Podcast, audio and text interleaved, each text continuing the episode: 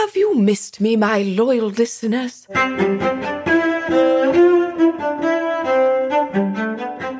I'm certain it has not escaped your notice that there has been an electricity growing in the town this past week.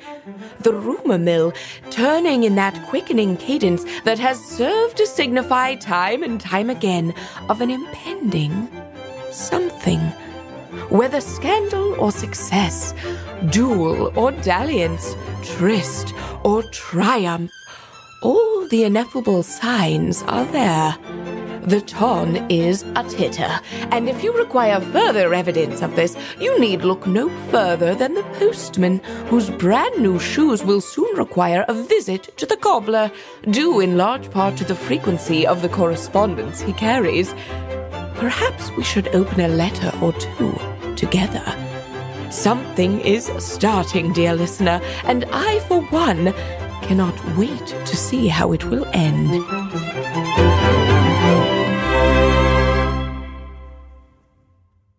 Everyone's very excited for the Queen's lunchbox coming up as the days uh, roll by and rehearsals begin.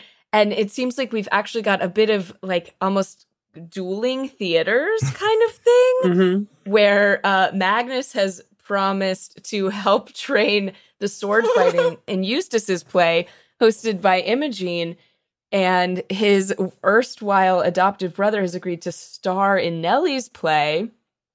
We're going to go to the epistolary phase, where each of our characters are going to write up to two letters and deliver them. They can be to anyone you wish. They can contain anything you want. You can tell us the general contents of the letter. For example, like I write a very obnoxious letter to Tabitha telling her off.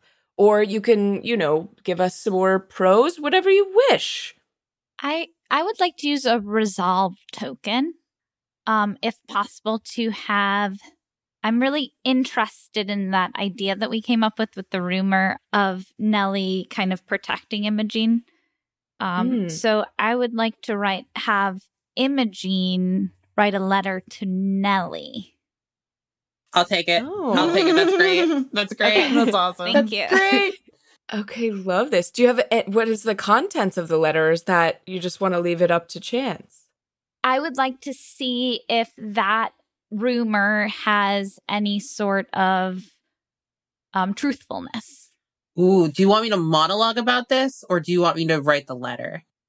Um, so maybe a letter. I think a letter. I think a letter. Yeah. a letter would be fun because we're in the letter cool. section. Cool. All right. um, I need a second. I didn't, wasn't gonna write a letter to Nelly. I need to think. I need to think. totally. Okay. Yeah, well, let's save let's uh, save that for a little bit while you think on that, and we'll go around to any. Would anyone else to like s- uh, to send a letter?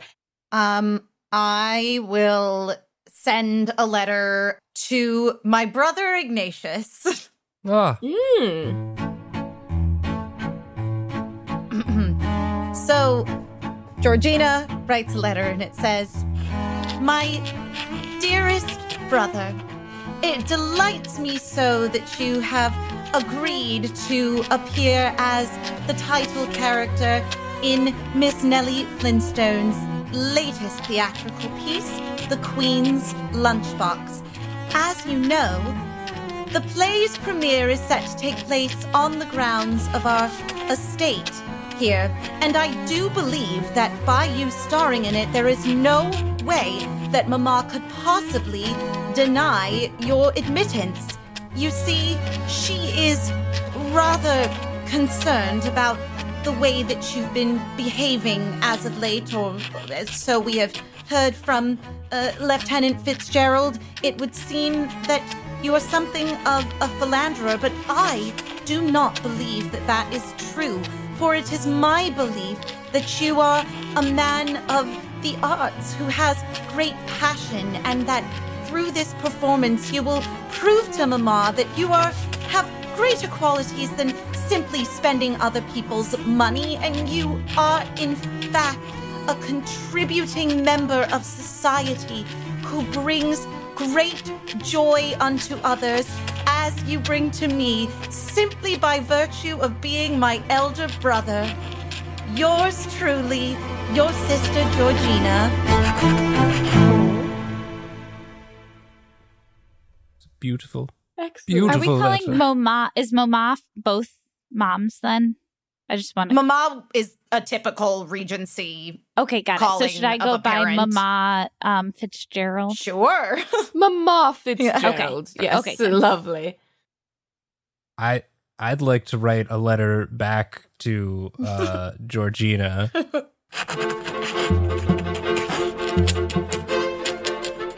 My dearest sister, thank you so much for the opportunity to reconnect with you and my our dear parents. I wish to do everything in my power to prove to them that I am indeed a son worth having and considering uh, as as such. And you do me such kindness in thinking of me and elevating me to this position.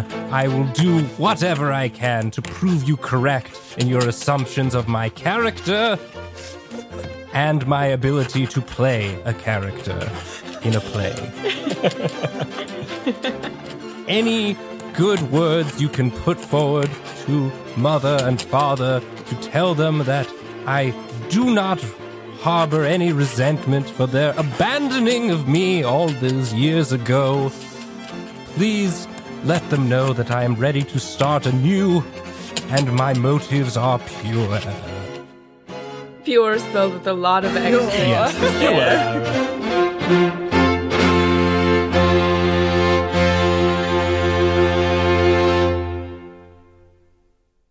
I want to write a letter to Magnus from Mama Fitzgerald. Oh, Mama. Oh. Is that? Am I allowed to do that? Yes, absolutely.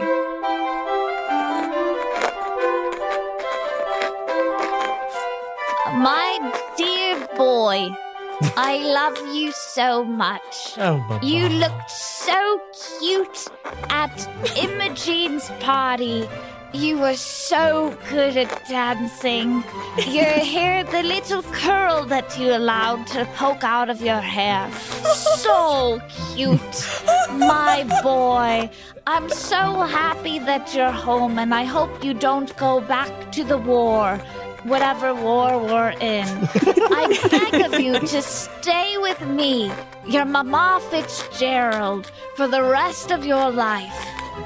Love, Mama Fitzgerald. I really like to imagine that um, Magnus is still living at home, so she just writes this letter and that's delivers it to him in his room. exactly. Slides it under Exactly. the door. I just open it and go, "M- Mama, what what is this? I love you. I love you so much. Mama, it's, Baby boy. It's tactical baby footwork. boy. It's not cute dancing. no, I'm I'm a man, mother. I'm a ba- Mama. Okay, okay, okay. I, I think I can do this. I can. I, I want to do this. I want to do. I want to do the letter to Nelly. Okay.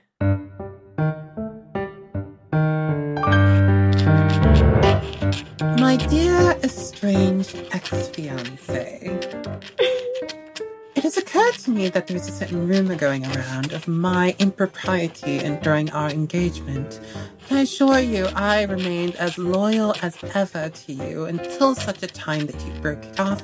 I had no intentions of spoiling the arrangement that I thought was quite an opportune one for both of us, considering how desperately in need of a patron you were, whether because of your lack of ability to get funds from your family or because of your inability to secure a patron with your own talents. I assure you that I did nothing untoward, and whatever relationships I may pursue now are clearly of my own volition and freedom, which you have secured for me so kindly.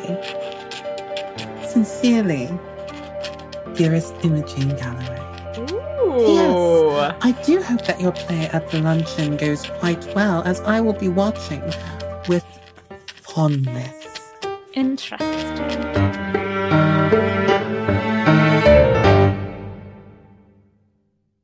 Yeah, I wanted to write a letter to Imogene. Mhm.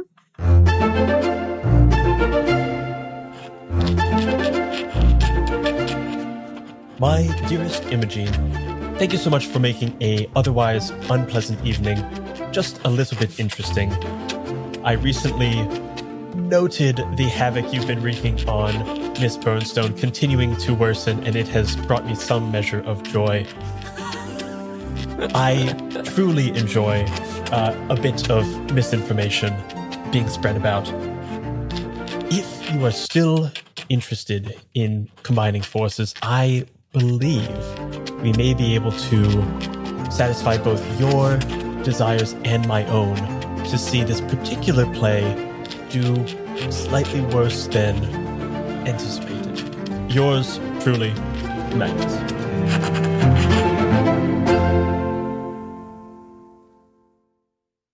So Imogene's going to get that letter and is going to immediately start writing a response to off to Jorvis.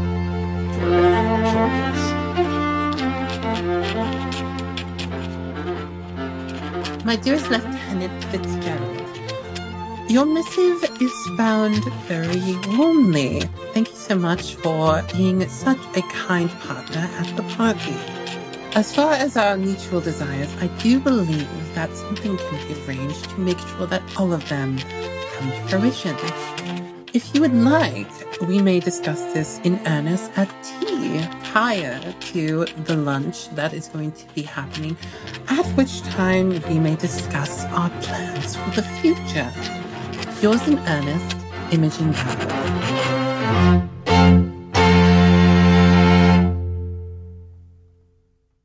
Okay, I want to hear. I actually want Imogene to monologue. Okay. I want to give you a monologue token Okay. because I want to hear you're in love with Magnus and Georgina. Mm-hmm. These two people are at odds, kind of warring over the soul of Ignatius, who's going to be starring in the play of your recent ex. And not only that, Georgina has eyes for my ex and has Right. for a number of years, uh, for 12 years. It's and so there's messy. And I'm also in love with her. So, So messy. Yes. So, how so are you feeling about being in love with these two people who are kind of at odds with each other and you? And tell us what you're wearing.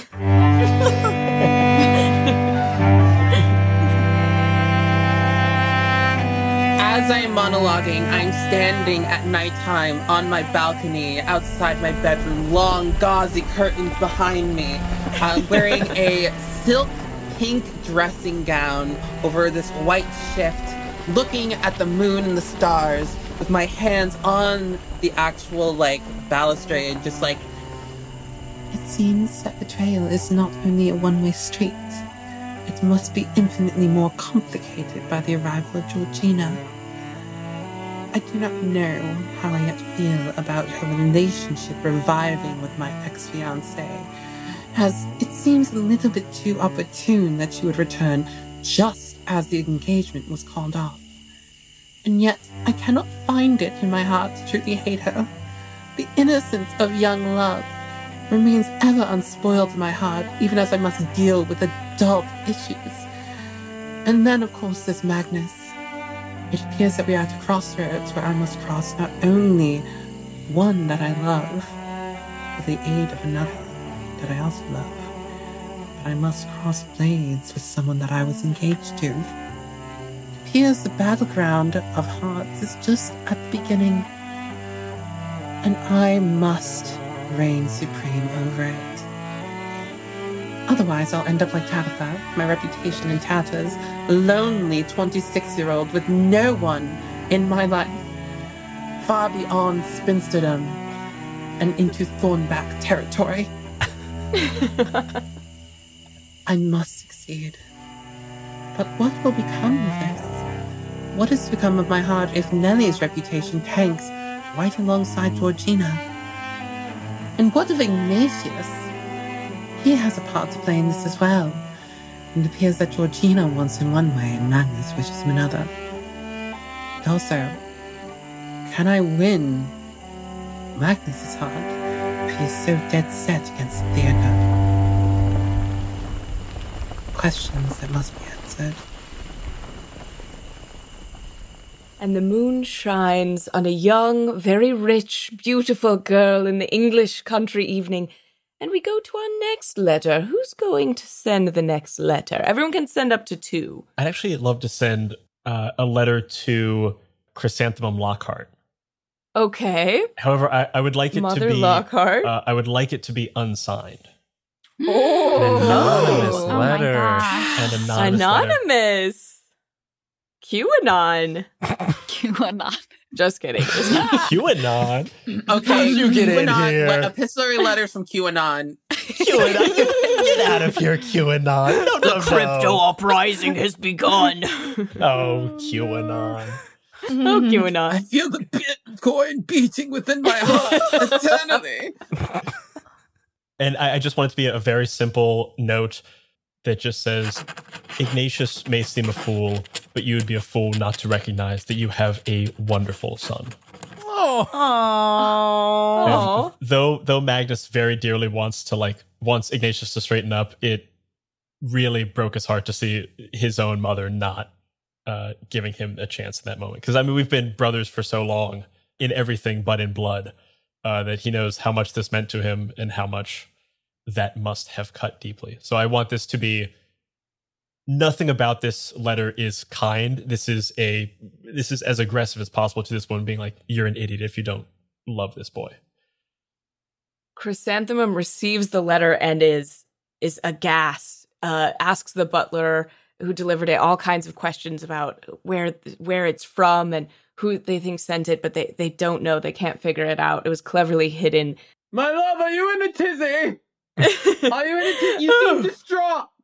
oh, my dear boy, perhaps I have been too careless, but we have our new fortune to think about and the reputation of our beloved Georgina to protect. Uh, and then she just lapses into a, a thoughtful silence, and perhaps there's a tear glistening in her eye. Uh, Georgina is going to send a letter to Imogene. Ooh. Oh my god. My dear Miss Galloway, it is my express wish that you should join us at the luncheon wherein we shall be debuting the play by one Nelly Flintstone entitled The Queen's Lunchbox. It is my understanding that an engagement between the two of you did not end on the best of terms, and as I do so fondly remember our times together in childhood, I wondered if, for this particular occasion, you might put aside any ill will that you feel towards Miss Flintstone and join with me on stage to present the play at the opening. I do think that you would be so well received, seeing as you are a mainstay and known amongst the ton as being the finest hostess that we have, and I, being younger and new to good society, am afraid that I might misstep.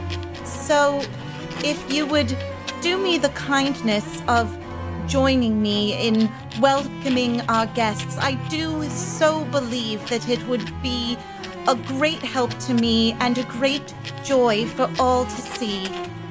And that perhaps it could be a step in the right direction of making long term amends between yourself and Miss Flintstone, amongst whom there does seem to be such an understandable sadness. Yours most gratefully, Miss Georgina Lockhart.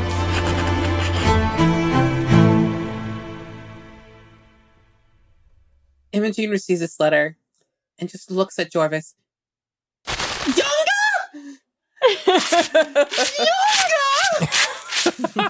Oh, No, no, no. One must, one must. She clearly does not know social graces. She is new money after all. but she does prepare an interesting tactic. Jorvis, how long would it be before Magnus arrives for tea? Oh, I uh, it's due in about uh, three quarters, uh, qu- three quarters of an hour, milady. Um, take my response to um the Mrs. Lockhart. It would be too formal to say lady. After all, they are not of noble birth. Manage yourself. I do not have time. Of But course. say that I accept the invitation and I'd be glad to present the play of one Nelly Flintstone. Oh, Jorvis takes the letter uh, back with the, the kind acceptance. What's that thing that people used to put at the bottom of letters? Uh, dictated, not read.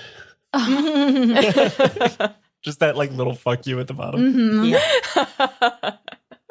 Mhm. Um, I'll, uh, Nelly sends um a letter to Ignatius. Ooh.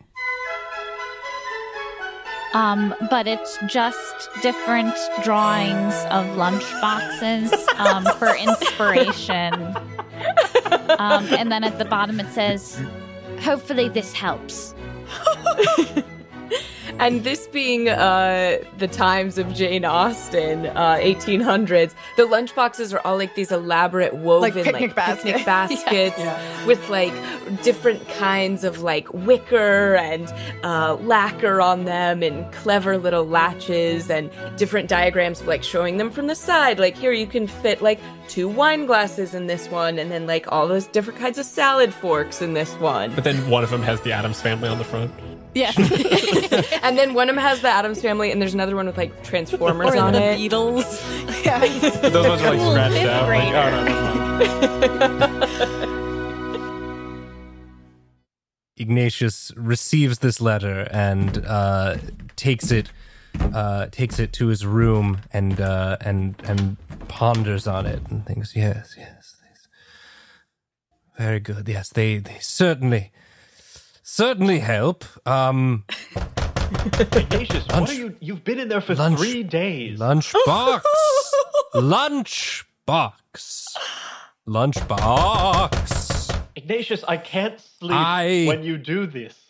I keep the lunch safe inside my woven walls. I Ignatius, it's make 2 sure the lunch Ignatius, is the correct temperature Ignatius, for when it is to be enjoyed on the picnic. Ignatius. I am the lunchbox. I am the lunchbox. I'll put you in the lunchbox if you don't go to sleep. Ignatius. Lunchbox. Perfect. I love this very avant garde play. the most astute of my listeners will know the most important truth of the ton. It is a battleground, and one must choose their weapon with care. The barbaric pawns employ the broad, blunted weapon of gossip. Their blades swing wide and slow so that all but the most foolish can easily parry their strikes. More skilled tacticians choose the rapier of rumor, a quick, nimble weapon, more difficult to master, but its wielders understand that victory can be found through a deft riposte and a devastating thrust. But there is one weapon that the shrewdest among us know to be the most powerful.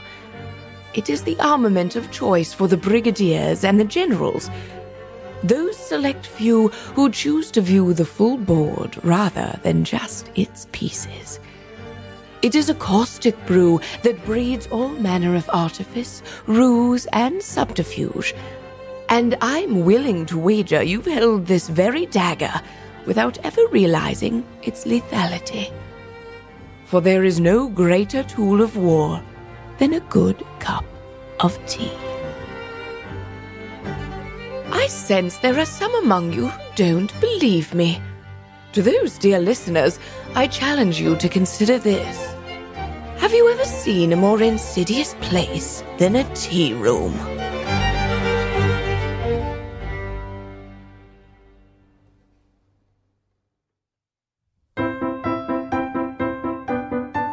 So, Magnus, you arrive. Um, by foot, perhaps by carriage? How how do you arrive as uh, Jorvis is there to welcome you at the front of this palatial estate? Uh, Magnus arrives uh, by horse. He he like rides a horse through town, uh, hands off hands off the reins to to Jorvis.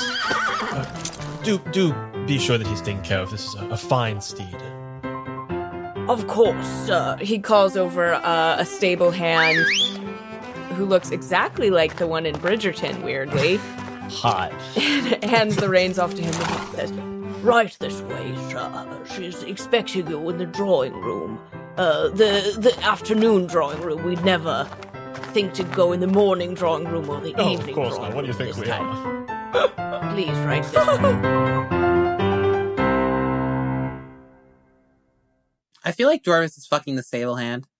Jorvis is for sure fucking the stable hand. He's got a at the, at the he wipes a little bit of uh, straw off that no one else sees, but he he picks a little straw out of his uniform Nice. and then ushers you in. As we're walking, Magnus just kind of checks out the stable hand as he's walking away with the horse, just like okay, okay. The stable hand's got a tight ass. All right, noted. Hot. Noted. Noted. Okay, important. These are the important issues. Spend a resolve token to make sure the stable hand has a tight ass. Here's a monologue so token. I want to hear what you think about the stable hand. Is this true? Are we doing this? Yes. You know what? It'll be funny. I want to hear what Magnus thinks Let's go. of the stable hand tight fucking. I want you to go off on how hot the stable hand is. Mm-hmm.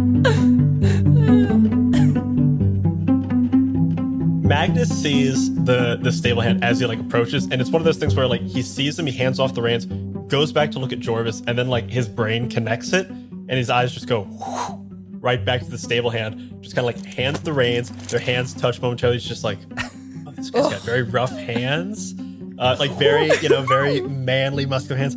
Hands in the reins. He's got like you know not quite a cutoff shirt, but he's got like a uh, oh what's the I don't know. He's got like sleeves rolled up. Rolled he's got up. like a bit of mud all around, and walks away with the horse in a very like capable manner. Like he pulls on the horse. And this is not a horse to be to be reckoned with. Like not everyone can handle this horse. It took Magnus. The military horse. Yeah, it's a strong Charger. horse. Very very Yeah. a single-minded horse.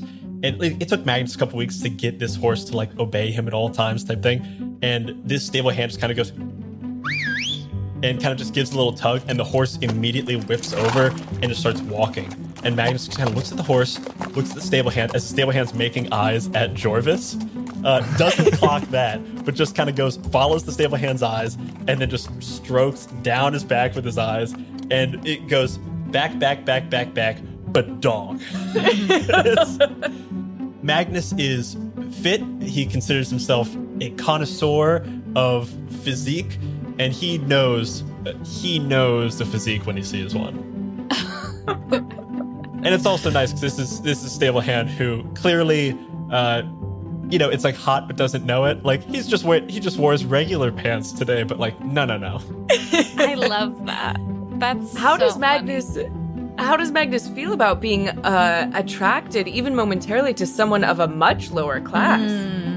I don't think Magnus necessarily sees it as like a, a class thing. He's like this guy's in a class of his own because if, if you Wow. if you funny. take care of that it, Good. Yeah. it's Yeah, a butt that transcends the needs of society. That is. I think I think Magnus respects like the work that was put into this, and he respects the craftsmanship of both Yes. like of both the guy leading the horse, like he's good at his trade and takes care of himself. He is crafted, he has sculpted himself. Magnus is down with that. I have to know what the stable hand's name is. Only I'll only need a first name. I gotta know what it is. Ooh, I think I think I, I turned to Jorvis. I'm like, Hunter. Hunter. Hunter. I was going to say Christopher. Ooh, Chris. Ooh, how about Christopher, Christopher Hunter? Hunter. Christopher Ooh. Hunter. Mr. Hunter. Christopher Hunter. Christopher Hunter. Which I'm sure it fully sounds like a porn name. Absolutely. Christopher. yeah, very casually as we're walking in, um, I just turned to Jorvis and just go, "Ooh, that, that very capable uh, stable hand. What what was his name?" Oh, uh, well, that's uh, uh, Christopher Hunter. He's quite capable, I assure you. He's come to us a, a, a re- few recent months ago. Was highly recommended, and has done quite a good job.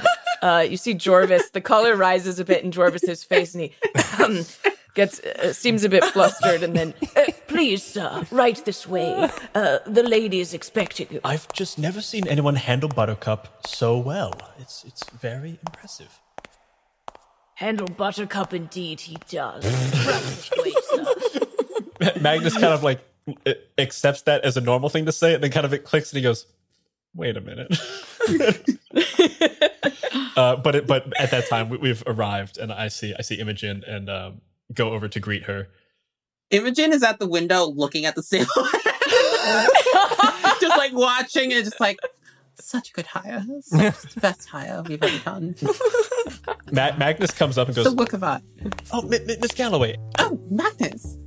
and then he sees your eyes, and goes, "Oh, uh, yeah, no, no, no, it can wait, it can wait." It's just it, it, it's correct, is it not? It's correct. It is absolutely correct. Jorvis comes up behind the two of you at a polite, respectful distance, and you all three just have a moment watching Christopher Hunter lead this this magnificent military horse into the stables. And you all kind of cock your heads to the left in the same way at the same time, just lost in daydreams of a stable hand's ass. It's a moment where the classes are the classes are united. and then you all remember yourselves, and Jorvis uh, quickly excuses himself to go get some tea and light refreshments uh, for the two of you, leaving, I suppose, the two of you alone. Is that too scandalous, or should he stay? I believe he would stay by the door. I believe he'll stay by the door and he'll ring for tea. Mhm. Yeah, so Jorvis uh, stands by the door uh, and rings for tea. Thank you so much for meeting with me, Lieutenant. Of course. I appreciate it. Um, we need must discuss some details about the picnic. I have been directly invited and asked to, how should I say, officiate the start of the play with one Georgina Lockhart. Invited directly into the enemy camp. Absolutely. Most intriguing and most advantageous, don't you think? I think so too. Now, the only thing we need to do is figure out how to turn this to our advantage. Yes. Your goal, as I understand it, and if we are to talk directly in private about it, is to make sure that Ignatius does not fall down a path of ruin, correct? I simply wish to shake him from this path that he's down. I don't wish to embarrass him or destroy him in any way. I just want him to do. I want him to realize this is not the path for him. I see. Well, the complicated matter is that this involves both my ex fiancee and Georgina. Now, Georgina is quite young. We've a single tear. Her last year at 19. She So has old. some interesting thoughts on how Ignatius should be living his life that I don't quite agree with. Hmm. I see. A war between siblings, regardless of blood, right? Indeed. Well, I would not delight in ruining Georgina, especially since she is here on her. Well, she's new to town. And, um, tragically, it seems that her, um, flashy ways may get her in trouble anyway. But, she's well liked, and I would like not to alienate her. However, I do not take well to what Nelly is doing. Hmm. After all, it was difficult to manage finances for her as well as, you know, be a patron of a place. So if I am admitting it in private, the plays are actually quite good and I am worried that this may overshadow Eustace, who I must admit I did support in a fit of pique and pettiness, and I should have found someone quite better, maybe brought someone in from London or something because he's an absolute ignoramus. On that, we can agree. But don't Hmm. don't trouble yourself. Pride is a sin I find myself guilty of often as well. Hmm. But I think we find ourselves at a very perilous position. Hmm. We have many goals that we wish to achieve, And we must walk a very fine line to make sure that victory in this matter is not a Pyrrhic one. Yes. Well, of course, the easiest path would be to ruin the play, but that would put your brother in a precarious position, would it not? Yes. Hmm. So, what would make this advantageous to both of us is if Ignatius, your brother, Lord Lockhart, found himself undesirous of a future in theatre at all. And perhaps if we can paint it so that Nelly is the reason for such disappointment, we can have our cake and eat it too. Seems quite reasonable to me. Hmm. Though we no need to embarrass Georgina or Ignatius, although I will say, should this event not go well, it will be a stain upon Georgina's reputation. But I trust she can recover, as long as it's not something that she's directly involved with. Maybe if we can find a way to extricate my brother at the moment before the play begins, thus leaving the play without its star, but not necessarily destroyed, not in ruin, not in tatters, simply not having gone on at all. Unfortunately, that would lead to the reputation of him abandoning things he's promised to Hmm. do. Yes, yes, yes, yes, yes. However, we could make some last minute changes to that play. Nothing to do with Ignatius's part. But should there be rewrites the night before the play sent to the actors, and I will tell you, are not that many actors in town, many of them are working between our two companies. So a few bribes and a new script could fix things in the right direction. Magnus's eyes kind of give off a little twinkle, and he smiles, knowing a secret that uh, Imogene doesn't. Are you quite aware, Miss Miss Galloway, that the female lead was just cast? You may be interested to know that Miss Burnside is going to be in this play. Burnstone, I believe. Miss Oh, you don't get her name correctly. It's not worth knowing. no, no, no. Burnside, Burnstone, that Tabitha cad who so sullied your name at your own party. Perhaps this is a person who we don't mind completely destroying. No. She's distant enough relation that it won't really affect me or my family directly. Oh, Tabitha, did you really think that this would restore your reputation being an actress? Oh, this is marvelous. This is wonderful, actually. Yes. And I think we can use something that I did to our advantage. After all, if it's found out that she is seeing an actor in a carnal manner, well, that would certainly destroy a lot of things. And also actually promote an actor. I believe I know just the one for the part. Oh, who is that? That would be. Can can I offer? I was thinking that Grantham Gilliam, the suitor of Yeah. of Georgina, is very nervous and a real sweaty guy, but r- desperately wanted to be in this play in order to impress Georgina. Um, so he has volunteered to be one of the three actors with Tabitha and Ignatius. So Grantham Gilliam is going to be another lead. Tabitha's playing the queen, Ignatius is playing the lunchbox, and Grantham is playing a third character, which I'll let um Nelly decide. Nelly, who's the third character in this? Wait, Grant in this Grantham play? is um the he's a suitor of Georgina. Georgina. Yes, He's yeah. Georgina. He wants to marry Georgina. Yes. Got it. Um, Grantham is playing um various food items from the Mm. lunchbox. Yes. He is the okay. course. yes. There is Grantham, however, he is a lord. And that would just raise Tabitha's reputation. Would it not? You know that Grantham is is a lord and has the title, but he is known to be totally broke. At this time, it was very common for people to people couldn't if you're a member of the landed gentry you couldn't get a job. Like you had mm-hmm. no way to to make income. So family fortunes would run out all the time.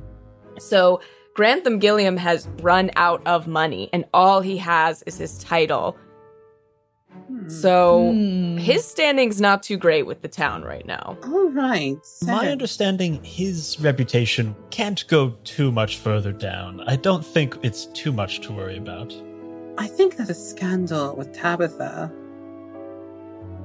is just the thing. And regardless, sex out of wedlock was very Big much time frowned no-no. Upon. And we all know no one has sex out of marriage. No, no, no one Probably does. not. Never have Definitely not No, on this call. no place in No one. No? Not then, not No. now. Well, I believe we have a plan, do we not? The beginnings of one, for sure. No, we just need to write this new play.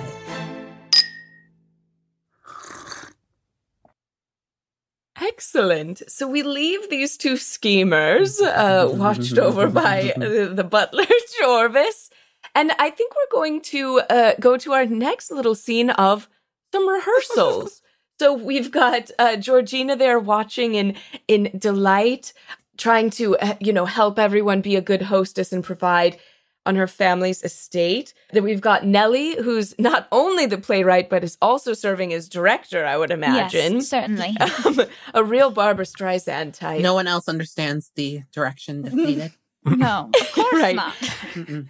And we find uh, Ignatius, Tabitha, and Grantham all uh, in in rehearsal here for the Queen's lunchbox.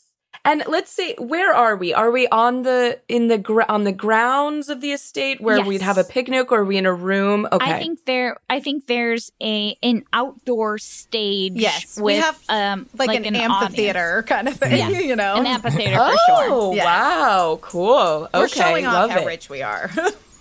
Yeah, this new money it was built especially for this Yes. play. That's that also increased the buzz that like London play critics were coming down. Ooh. mm-hmm. Lovely. I think that when when we get to the scene, Grantham has. Um, I've I've realized that Grantham isn't the best actor, and so I'm b- getting very frustrated. And maybe Ignatius is helping um, helping the two of us kind of like talk in a constructive way. Um, Grantham. Yes. if you're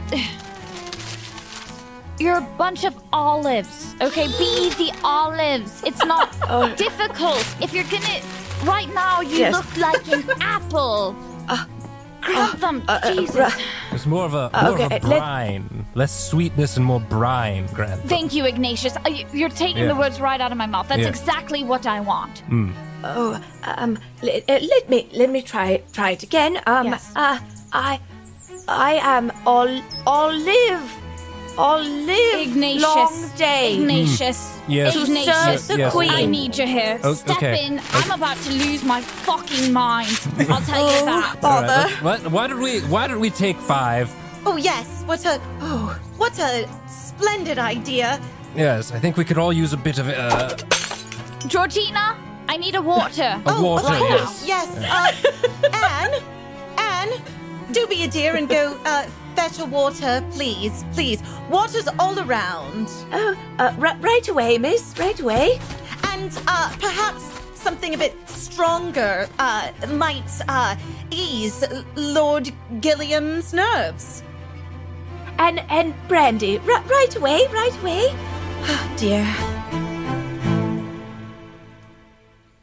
Yes, a bit of uh, liquid courage. I understand the stage fright, uh, but all the world's a stage, and we are merely, uh, well, in this instance, inanimate objects being personified. It's very conceptual, Nelly. Very, very, uh, makes Thank you you. think. Well, you know how I am. Um, uh, uh, uh, tell me, did you see my plays, Abigail's Small Dance Recital, or Raising Caroline, Did or I The Battle of the? Boarding School, Sweet Cherry May, Plums, or The Rambunctious Rabbit's Lost Tail? You saw all those, correct? Uh, the rambunctious rabbit's lost tale is uh, one of my all-time favorites. Uh, I do feel I have so missed out on so much great entertainment during my absence. Why, Miss Flintstone, I'd no idea that you were so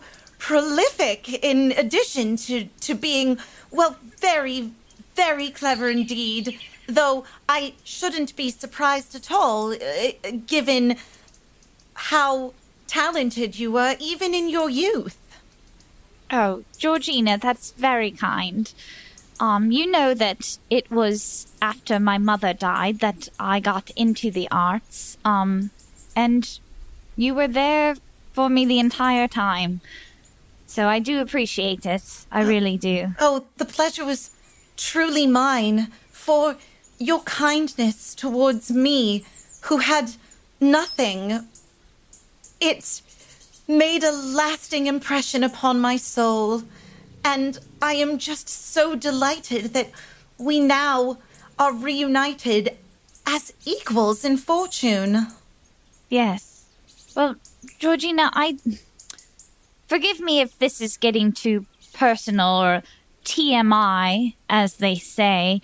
Um, but sometimes I feel like I might be a little bit evil. You Like, like I like oh, I started off pretty pretty good, like a good kid, and then just the years of only working in with my plays, um, I've sensed that m- my heart has turned sour. turned sour against What is good? against what is good. Why, Miss Flintstone, nothing could be further from the truth. Why, just look at this play that you have written that soon we will be performing as your grand return to good society following the unfortunate circumstances surrounding the ending of your engagement to Miss Galloway, and also reintroducing my own family, including my brother, who has a Yes. great deal of good to offer. Miss Flintstone, my parents have turned their back. Well, that's not ex- exactly true. Uh, my mother has tried to turn her back entirely on my brother, for she cannot see the good in him. But you, when I came to you and presented the idea of presenting this play at my family's new estate, it was you who said yes. And I do believe that I know the very man upon whom the success of this play's shoulder should rest. Within his stalwart wicker walls. It is my very own brother, for in him you see a man whom the rest of society would write off as a philanderer and a hedonist, and you said, no, that is a man within whom the depths of the Queen's lunchbox can be contained. Yes, yes. It w- had nothing to do with the fact that I was desperate. So, and Miss needed Flintstone. and, and needed a location for my play, and conveniently, you had a brother.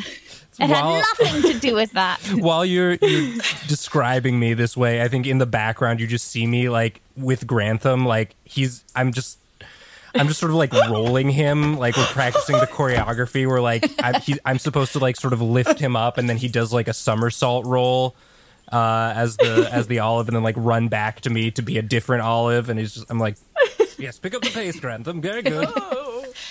I am very grateful to your brother. Honestly, I might have killed Grantham if it weren't for Ignatius. I have to be honest. But yes, thank you for allowing me to put the play up here, and um, and I will thank your brother later for starring in it and and assisting me so much with the production, the pre production, as they say.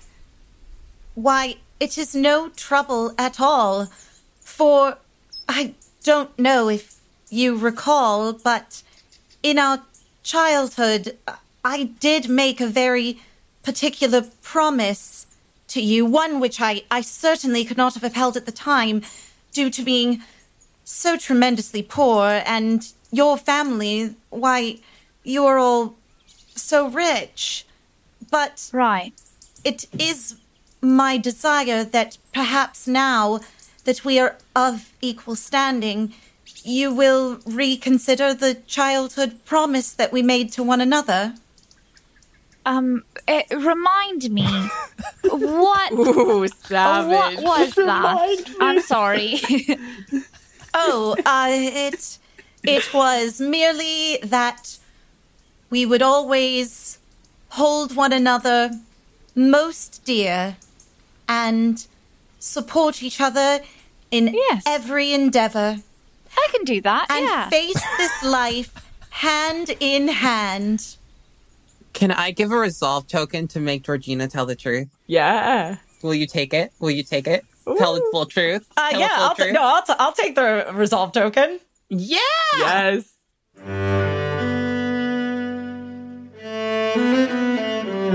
Listen, Nelly, if I may be so bold, but in our youth, not long before I left with my parents, I did make a promise to you that one day, should I somehow make a fortune, which I did by virtue of being the child of a man who did, perhaps through scandalous Blood means. money. Well, I Correct, blood money. You can say it, it's blood money. Blood money. That is correct.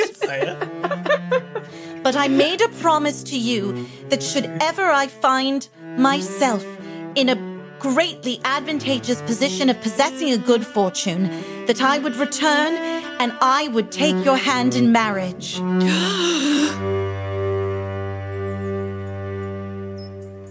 Nelly gasps. Um, oh my god.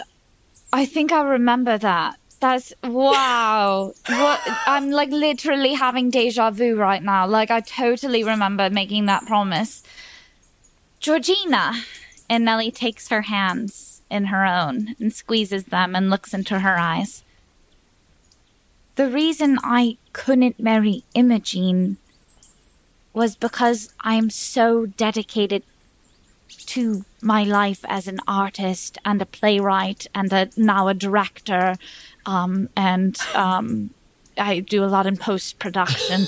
all of those. I, I'm sort of, I sort of do it all. You know what I mean? It's like a full, a full thing. Like my whole life is dedicated to this thing, and I didn't think it would be fair to subject her to a life where she didn't really have a partner or a wife or someone who could who could open her heart enough. And so I had to say no. I had to call it off. It was the only right thing to do. It was honestly on- the only good thing I've done in my entire life. And and I know that I embarrassed her, but she'll get over it. I just don't want to do the same thing to you. And I mean, unless you're cool with that, then, then unless you're like down with it, like with me, like not being like the best wife, like the best partner, kind of ignoring you a lot. Um, I spend a lot of time in my studio. I also kind of I do music a little. Um, but yeah, if you're if you're, I mean it just doesn't seem fair. I want you're such a lovely person. I want you to have everything. But like I said, if you're down with it, you know, if you're sort of cool with it, with me not really being there for you, then then we could try. Georgina, can I give you a monologue token for right now? Yeah, sure, totally. Must. I must hear it. I see. Well, it does pain me greatly to have you refuse and then perhaps renege upon that refusal simply by saying that if I am happy to be a wife who is subjected to a life of total neglect by her wife, then you are willing to accept my hand in marriage. But quite frankly, I didn't come up from nothing to be treated poorly. And I must admit that I appreciate the amount of truth that you have so graciously bestowed upon me, and that you show a greater level of respect for me than perhaps you ever did of Imogene, Oh, for sure. Yes. simply by virtue of the fact that oh, you sure. refused my hand in the first place. And if I'm being entirely honest, I can marry whomever I like due to the fact that I have a considerable dowry. And maybe it was silly of me, quite honestly, to think that by me getting rich that that meant that my only purpose in life was to return and to marry the first person that I said I was going to when I was merely 5 years old. So, Nelly, I accept your refusal wholeheartedly. Oh, Georgina, I love that. I love that. and instead, I wish to be your patron. So, how about this? You and I, I will still make good on my plan to marry you from our childhood. I will marry you, thereby, you will inherit my dowry, but then the two of us, we can have a conscious uncoupling. I love that. Also, we could do kind of like an open marriage kind of a thing. You know, like um like you hook up with whomever you want to who like you know what I mean? Yes. I just need a little cutscene of uh, Grantham Gilliam, who's been overhearing this whole thing. And this man, his inner state is mirroring the uh, olive rolls that he's been doing on the stage. He has been on the verge of tears and hope so many times during this. And he's kind of like, okay, what's a conscious uncoupling? but he's listening very closely. I, I think this is also the time where he like fully he he is broken, so then he's now able to act. yes, yes. Now there's a good Bro- laugh. yeah, You gotta bring the now you're, actors. That's how we all survive. now Yeah. you're rolling like an olive. What happened? That's brilliant, man. Brilliant. Wow, Grantham Grantham is killing it. He's literally kicking ass as an olive.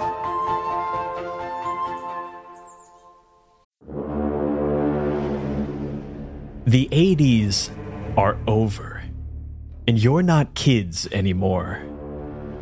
Now is a much darker time. Something happened to you, and you got touched by the weird, and it made you wild, and it made you powerful. This is the world of The Lost Bay, a suburban gothic RPG a fever dream set in 1990X and inspired in equal parts by dark fantasy, horror classics, and the 90s indie culture. After years of development and thanks to the feedback and support of a community of early enthusiasts, The Lost Bay is coming to Kickstarter, featuring a full rulebook and complete setting designed by Eco, kick ass art by Evangeline Gallagher, killer maps by Strega Wolf Vandenberg, and six additional modules by some of the coolest designers in the indie scene. So go to thelostbayrpg.com to be notified on launch. That's thelostbayrpg.com.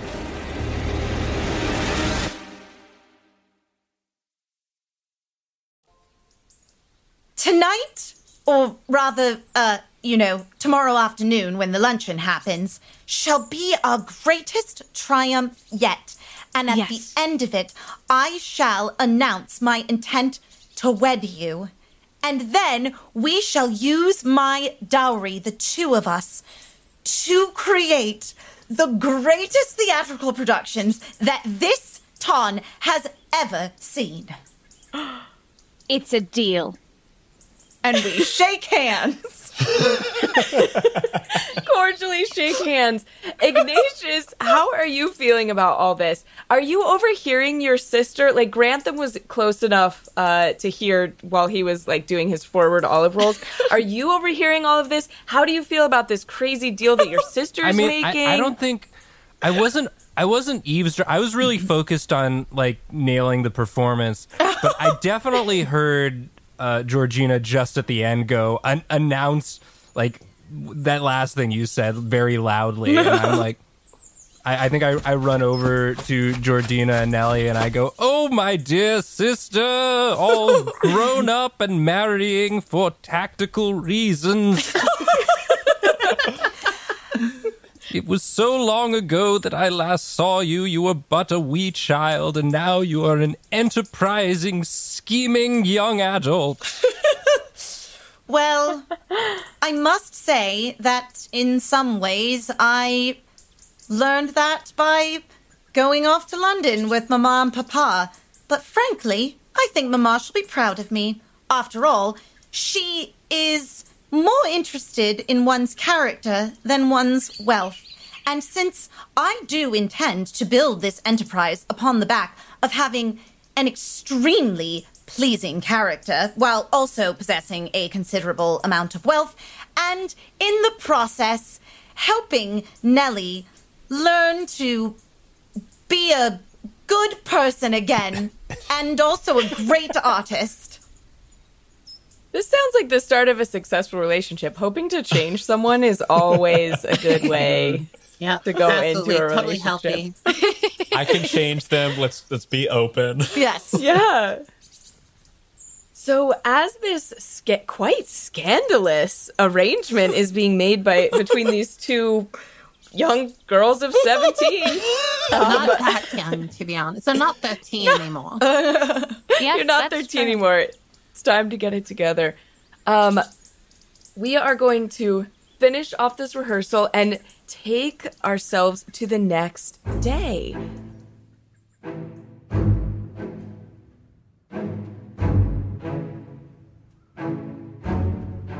We are nearing the end of this delicious feast, which means this next course is my favorite by far. Just desserts. For most, the frivolities of the day will be taken for face value, a single layered cake to be consumed with little thought. The actors in their places, the audience shielded by the mystical ward of the proscenium. But some of you remember well the bard's warning. All the world is a stage, and we are all its players. So, I ask you, my ravenous listeners, will you be satisfied with a stale sheet cake served to the masses? Or will you join me behind the curtain for a many layered slice of a more scandalous confection?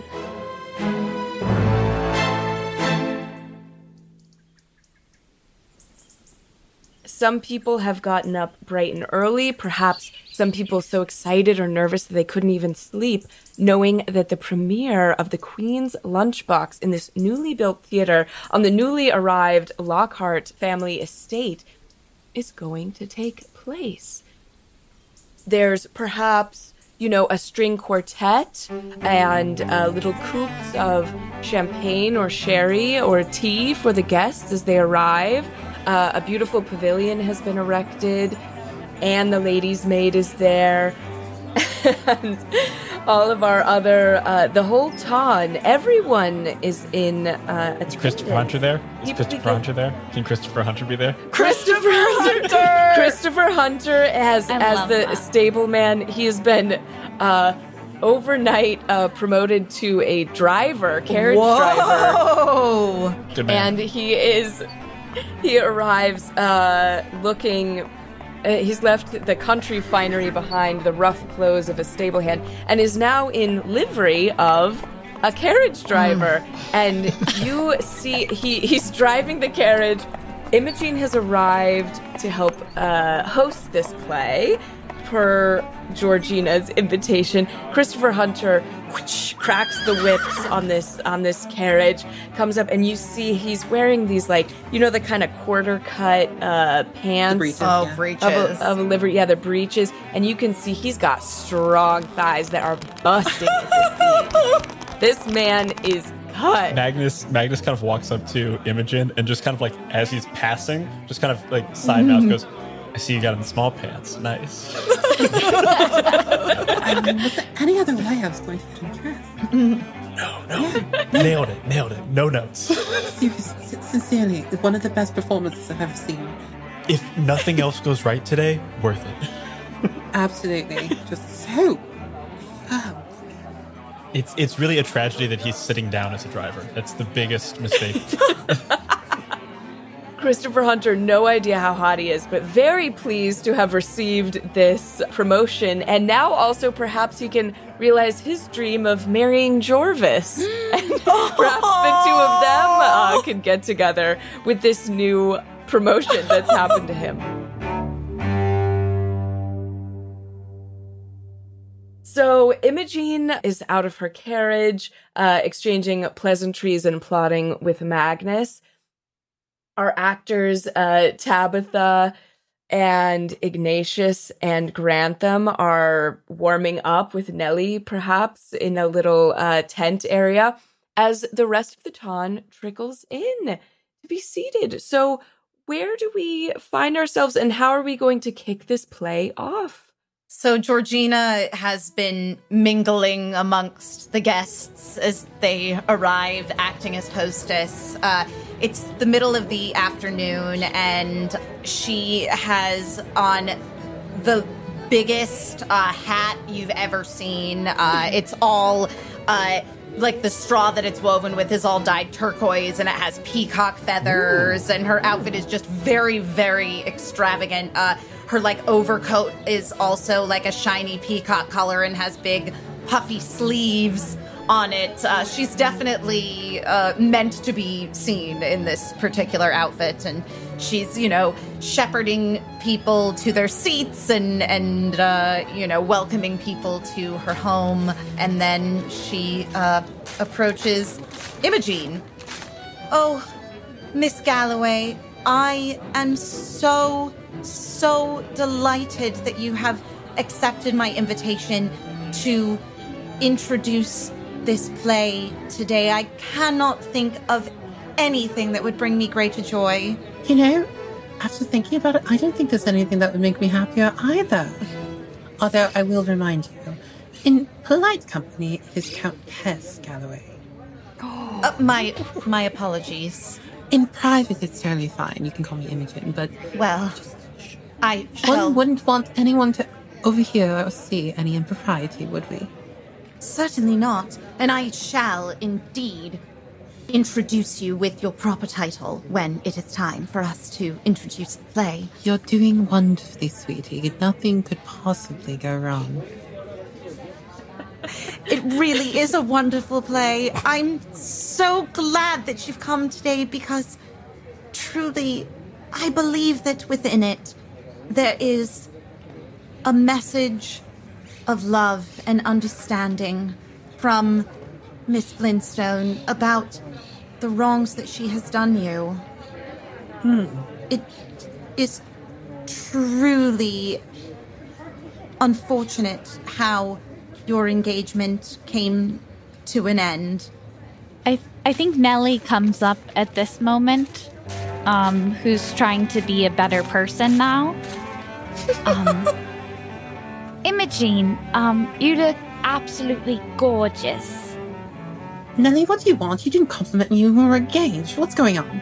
No, um, I really mean it. And uh, the fact is, I should have complimented you more. Um, and I do apologize for all of my behavior, for stringing you along, for not being mature enough. And simply put, I did not deserve you. I see. This is certainly not the right time to discuss such things, is it? Of course, no. No, it's um. Well, I am here to assist with your play, And we will leave future discussions for the future. Absolutely. Well, I guess I'll get back to my olives and my lunchbox and my queen. Nelly, I want to hear from you a monologue about what has made you decide to do this opposite heel turn and become a better person. I yeah, um I feel like it was just me, Katie, that wanting to be nice and not wanting to be mean the whole time. Um, but we can cut that out of this. Staying in. It's all staying in. no! It's all Yeah, it's all staying staying in. Oh god damn it. Um yes, well the truth is two nights ago, the night of Imogene's party, where I was quite sour with everyone, um, I was visited by the ghost of my mother. And she told she told me she said Nelly, this is not the girl I raised you to be.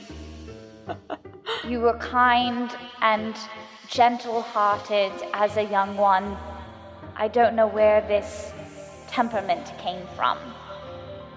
You can have your art and be good and truly kind and not make enemies. And then the rest of the dream was that I turned into a dog um and um and I ate a bunch of human pies. Um so that wasn't very related to this.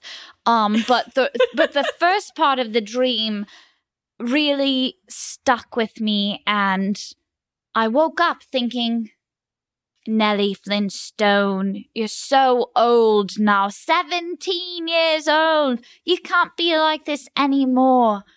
Make amends right now. And so that's what led to this change. Wow. And soon we will see the play The Dog and the Human Pies. Maybe, you know what? That is honestly my dreams are kind of where I get all of the play titles from. That tracks. Um, so yes, the dream of the dog and the pie will be coming next after the timber swindler, which I talked about earlier. Outstanding. Um, okay, uh Imogene and Magnus. Earlier we saw you plotting to sabotage this play. What do we find you doing moments before the time the time before the curtain proverbial curtain goes up?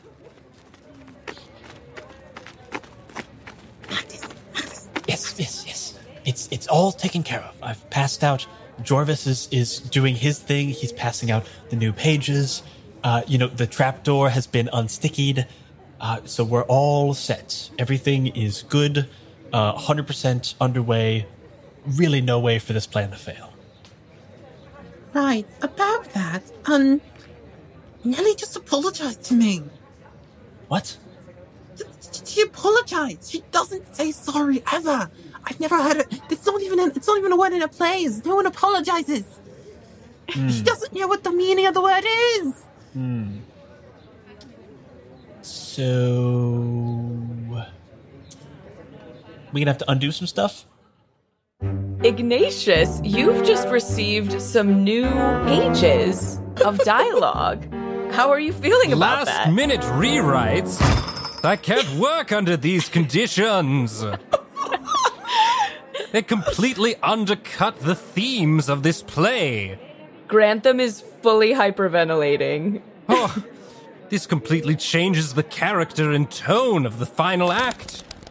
No longer is the the lunchbox and the queen able to reconcile their differences, and instead, it's a tragedy.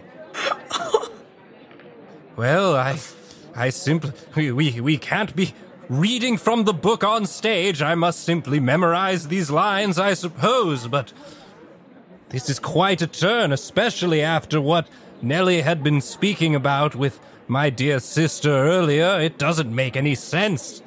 What do you what do you think this means? This is Gra- Grantham Gilliam is just is in a full panic. He's like, well, how, how, I'm not. I can't memorize these before we go on stage. Oh bother! You oh, bother. only got one different line, Grantham. Calm down. oh gosh, I can't memorize it. I uh, instead of the olive saying I olive for the queen. And now I'm supposed to say a death to the queen. What It is doesn't this? really make sense for an olive to say that, but it is in the script. It's in the It's in the script. script, and the script is the is the holy book of the theater. What do we do? What do we do? Uh, there's is there any time to ask Nelly to make sure that these rewrites are final? No, there simply is not. We must press, we must press on. Magnus, Magnus, we have to make sure they don't do this play. What if this is the thing that turns Nelly completely evil? Like she was already almost there. We may have been too hasty. We didn't think about if they did the full heel turn. We just thought they'd kind of stay the I- same. I- if anything, I thought she'd do the pretend heel turn to like get Georgina on her side, but now she seems to be sincere. And also, if that happens, we'll sour the relationship between Georgina and Ignatius, which is not part of the plan. Now that Nelly and them are fine, like they're, they're the, the thickest thieves. It is incredibly true what they say that no plan survives first contact with the enemy. This is No. entirely unexpected. Um, What do we do? What do we do? I think it's also this time that we hear uh, Grantham uh, kind of like openly talking about all the uh, arrangement that he heard about between Georgina and Nelly. Oh yes, Uh, so now, yes. Grantham is is spreading rumors, he, talking about his patrons. Uh, so I think it's like Magnus is now hearing like, oh wait a minute, his brother is like gonna be doing something, might get embarrassed, this might blow back. But also, if this goes well, like actually he may be well off. Like this actually might work out. So I'm looking at Imogene. What do we do? Also, that arrangement's a little odd, but what do we do? I don't want to embarrass Georgina. I love her. What? Wait, can I do a monologue? Monologue? Yeah. Can um Magnus? I want to hear a monologue about the love. Um, how you feel after Imogene says that she loves Georgina. I think right at that moment, uh, up until then, this was like a fun thing. So uh, up until that moment, Magnus was like, "This is cool. We're doing like a fun, strategic thing." This is very much like playing war. Yes. Uh, like all of a sudden, being um, in the town and being in good society was like fun for Magnus in a way that it never had been before.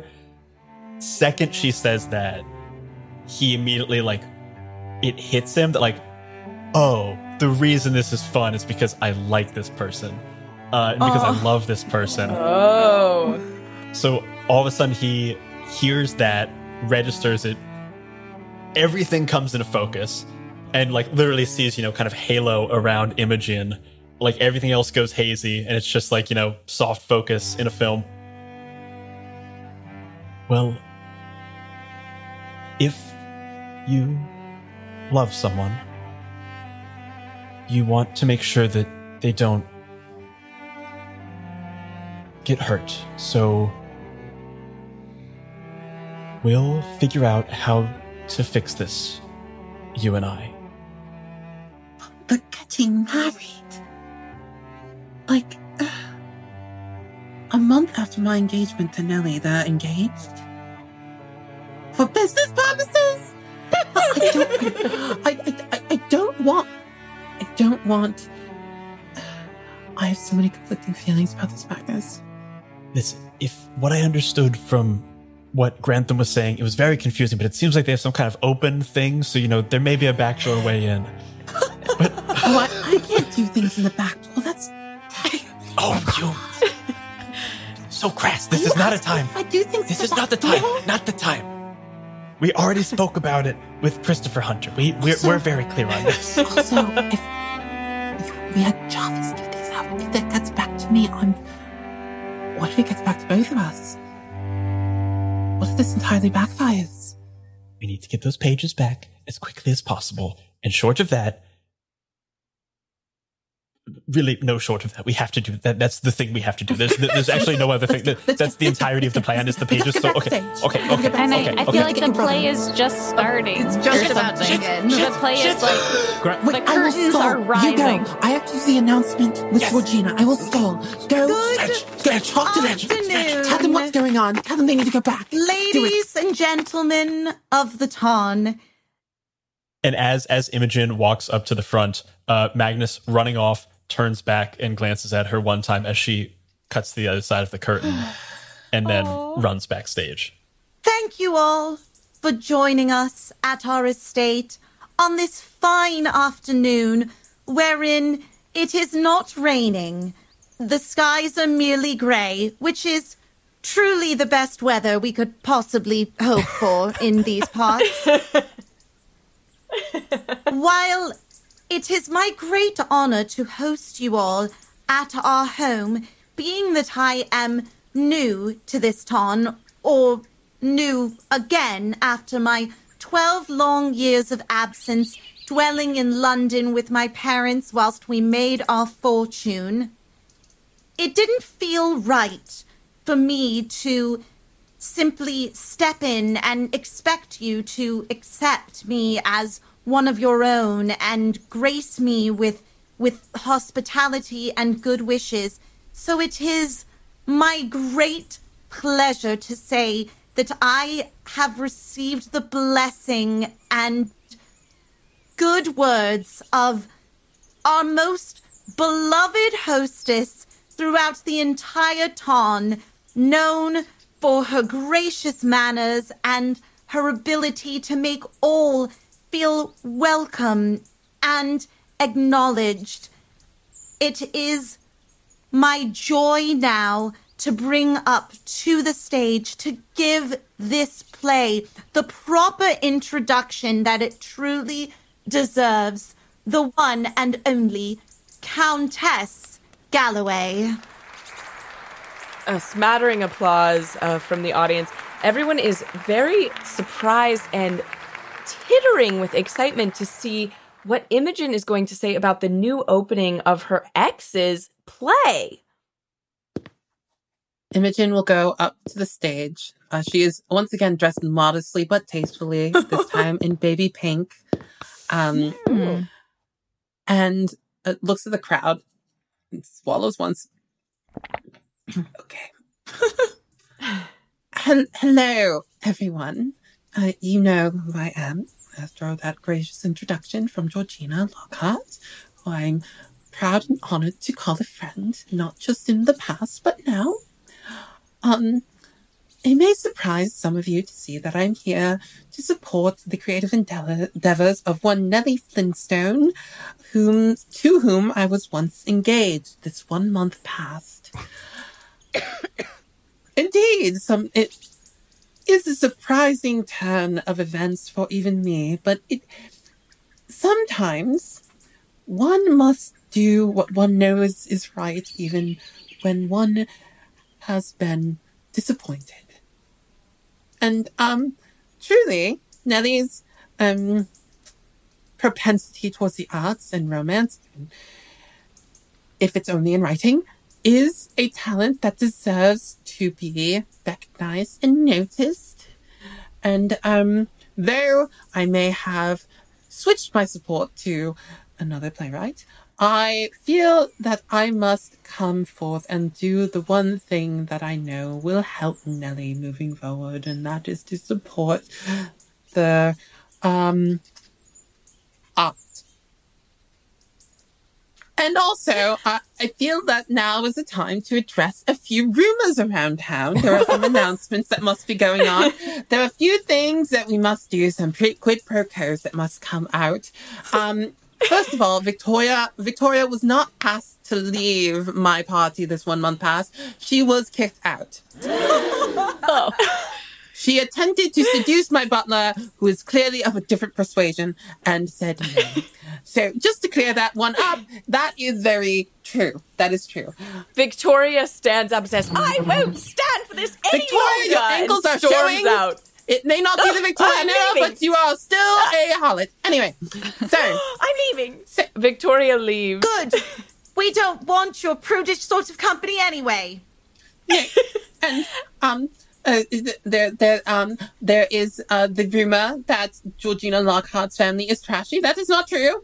I have no evidence to the contrary, but it's not true. it's not true. The people hosting the event. As Imogene is um, stalling for time, we find a frantic Magnus whip backstage into this backstage tent and confront his erstwhile uh, adoptive brother Ignatius. Uh, he he comes he comes across Ignatius like who's who's called together. Um, Tabitha is playing the female lead, right? yeah. Yeah. Yeah, Yeah, Tabitha yeah. Queen. and uh, yes, of course, the queen, Tabitha and Grantham, and, and he's saying, which is why I think that even though we received these rewrites, we should do the play as it was written originally, because that's what we practiced. And if Nelly, mm, these rewrites, I just don't think she was in her right mind when she made them. I just, they don't sound like her writing. And maybe she'll be mad at us, but I think in the long term, we need to do right by this performance. Fine by me. I'd like to spend my um, monologue token to um, have Ignatius give uh, an inspirational speech uh, to the rest of the cast. Let's hear it.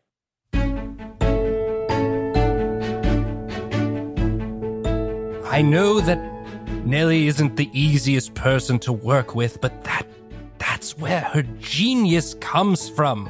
She doesn't think like the rest of us. She thinks grander, more absurd. And mm, perhaps in this one instance, that absurdity of thought has led her down a path where she has made the wrong choice, and it is up to us, the vessels of her creativity, to steer us back on course. We practiced this play over and over again over the past few days, I think. I think It let's was- say it's been about two weeks for the stage to get built. two weeks. They flown by. I feel closer to you, Tabitha and Grantham, than anyone else on this earth. I love you. I love you both. Yes. And that is why we must do right by this play and must do right by our town, our ton, and give the performance that it deserves with the words that we learned and practiced, not these last minute rewrites. And if Nelly is so offended by that, then so be it. But I think she will see this performance as a true homage to her genius. Here, here. I think Magnus flies in and you are holding like the the real script, like the the good script, not the fake script. He comes in, smacks that script out of your hand, I and goes, say. "It's it's a, it was a trick. Don't do that script. Don't Which- do that script." He picks up what he thinks is the real script, but is actually the fake script. He goes, "You have to do. This is the one that was intended. You were being Are tricked. You were being tricked. Yes."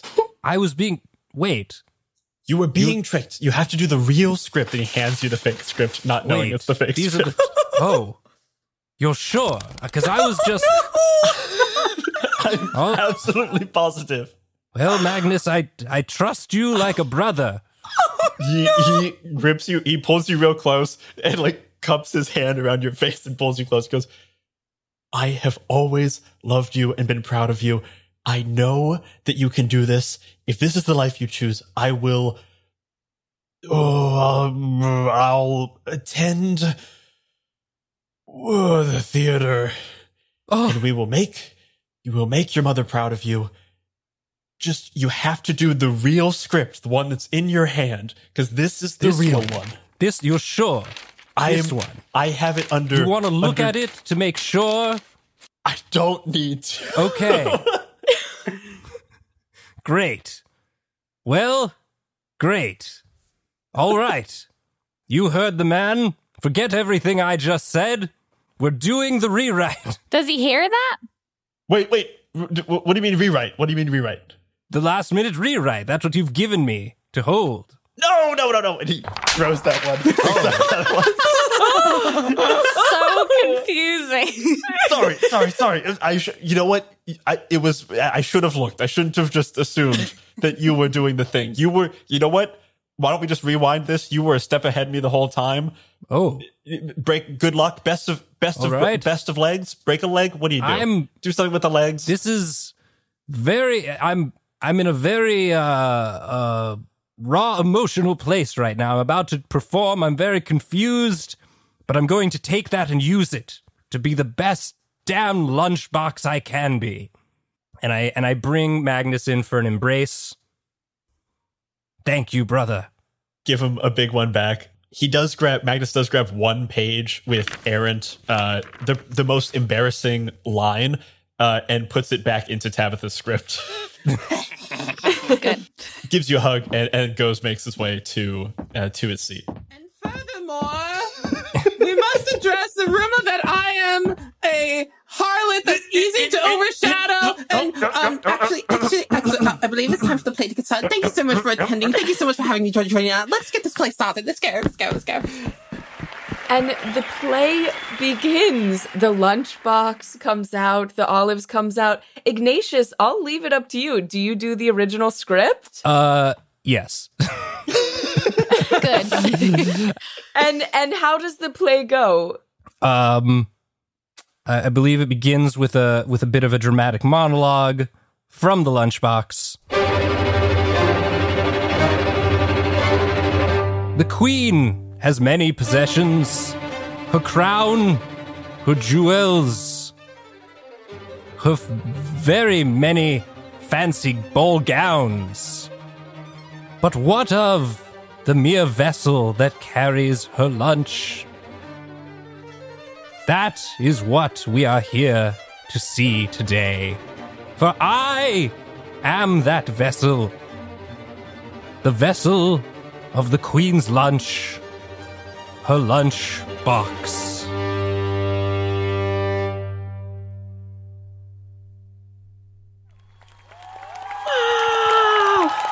Thunderous appra- applause from the crowd. The play progresses. We see a little montage of the olives rolling. Grantham only messes up a couple lines. Um, and Tabitha and uh, Ignatius are able to cover for him. And the play proceeds um, to much applause. And at the end of it, as Ignatius steps forward as the as the lead, the titular lunchbox to take a bow, you see his performance has moved everyone um, to thunderous applause, and no one is clapping harder than Chrysanthemum, his dear mother. She's the first one to stand up, and this art has truly melted this woman's heart. And she sees he's he's not uh, a hedonist; he's an artist. He's a wonderful performer. And uh, his mother afterwards comes up and gives him a big hug and even plucks a flower from one of the, the blooming um, bushes along the way and, and hands him a flower. Mother! Thank you! My boy, I'm so sorry for all the years that we've missed, and I hope to truly make up for lost time. As do I, Mother. I wasted so much time resenting you and Father, but you left me with such loving family. And I and I look to Magnus and Mama Fitzgerald. You did right by me. You did what you thought was right, and I cannot resent you for that. I only hope that now we are all together at last. We can be a real family. And so we shall. and I don't I don't want to know where the money came from. I really I I do if, I don't need to know about that. You can I've told your father not to tell me great, yes, either. we'll just- We're all in the dark Uh, and do you want to know where my money comes from? No, father. No! No. No! Very interesting weapon deals over Father, no! I have something to tell you. I have pledged my hand in marriage to one Nelly Flintstone. oh, but do understand that it is merely a business arrangement. yes. Actually, we're going to be quite happy as I use my dowry to finance our new theater company. uh, Chrysanthemum faints. the mom faints. Chrysanthemum Lockhart faints. She was only joking. She was only joking. It must be a joke. It must be. I admire the attempt at business acumen, but a theater company. But, Papa, Mama, you've seen what a great influence and, and what great happiness the theater has brought to the people of this small town, due largely in part to Nelly's very genius writing, but also the heartfelt performance of my brother Ignatius, whom you must see now is not a philanderer, but is a man possessed of many admirable qualities. For what is more admirable than being able to speak directly to the human heart, a gift which he possesses in bounties? So I do believe that since we have been blessed with the opportunities that come with having acquired great riches, it Yes, from this industry that. No, no, Father, no, no, stop, no, It no. is It's pirates, truly isn't it? imperative that we use that money to give back to society in a meaningful way. And with Nelly as my partner in, in business and in, in marriage, simply because that's the only way that she can inherit my dowry. Yes. Have you not heard of patronship? Well, I just thought that it would be the easiest way for This me to is secure really that money easier. for myself. Yes. Yeah. just a bit cleaner, you know? Um and I will say, um, Ignatius, I would love for you to be my starring actor Oh. in my upcoming plays. It would be an honor, Nelly, to bring your genius to the masses. Wonderful. If we cannot convince you otherwise, I suppose you must live your dream, my darling. Oh, it's going to take me some time to come around. Oh. I am a very impassioned man. I can change my mind whenever I want. as as this unfolds, um, I think Magnus is watching uh, Imogene to see uh, what she does, and he uh, slowly moves up beside her, uh, puts his hand kind of on the small of her back, and just kind of leans in. Thank you so much for your help.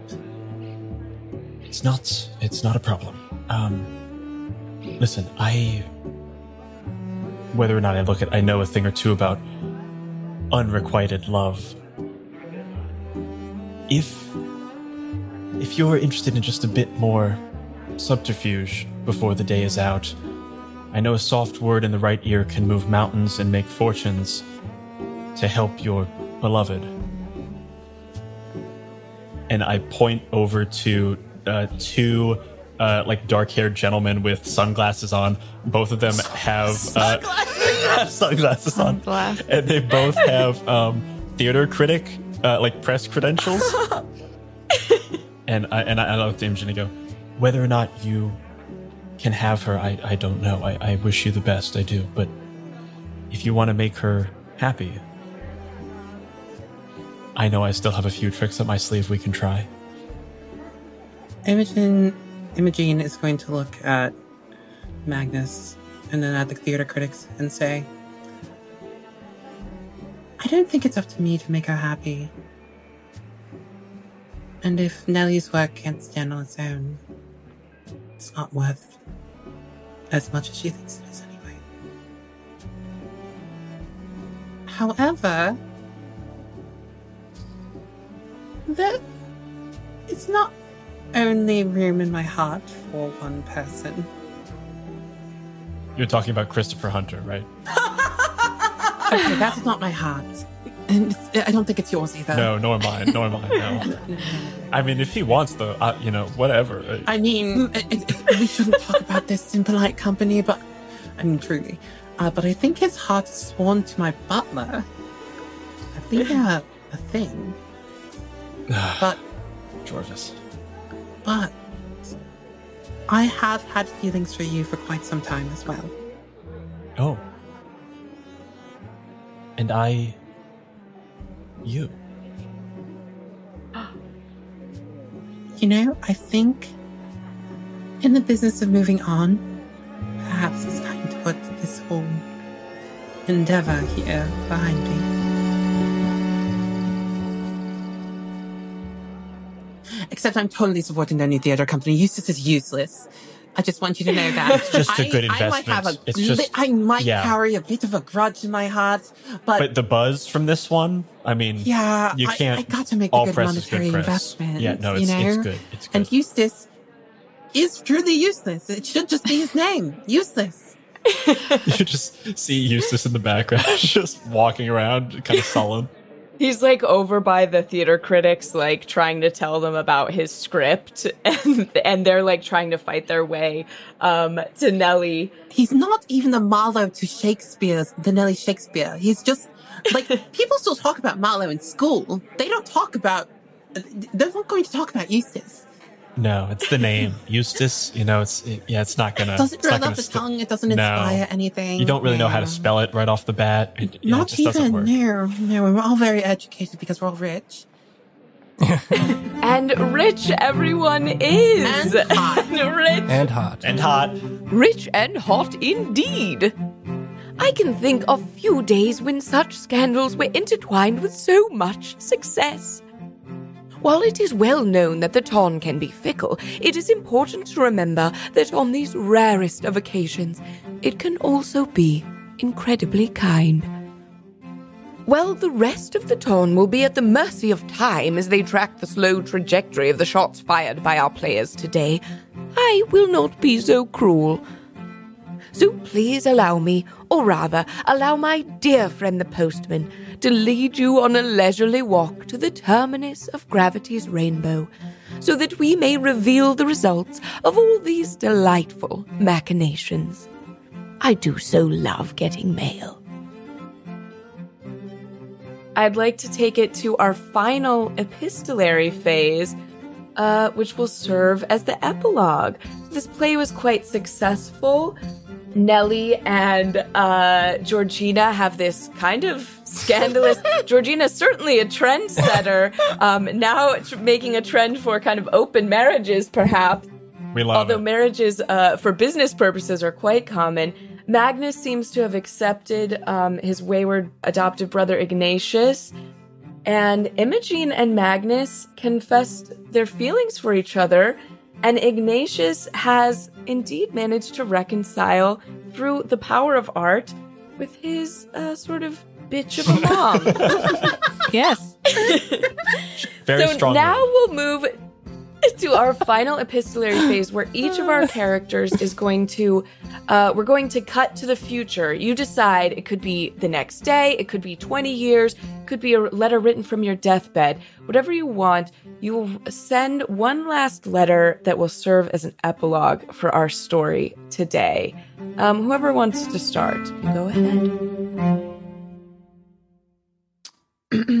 All right. Uh, I'm going to send a letter uh, to my uh, parents. And this is some years later. Not so long in the future, but long enough that I've had some perspective. My dearest mother and father, I do so hope that this letter finds you in good health following the great success of Miss Nelly Flintstone hyphen Lockhart's latest oh. play, The Timber Swindler. We've truly found ourselves in a quite advantageous position. We've recently come into the possession of a small theatre in London. It is on the west end of London. I believe that it's a real up and coming area for theatrical performances.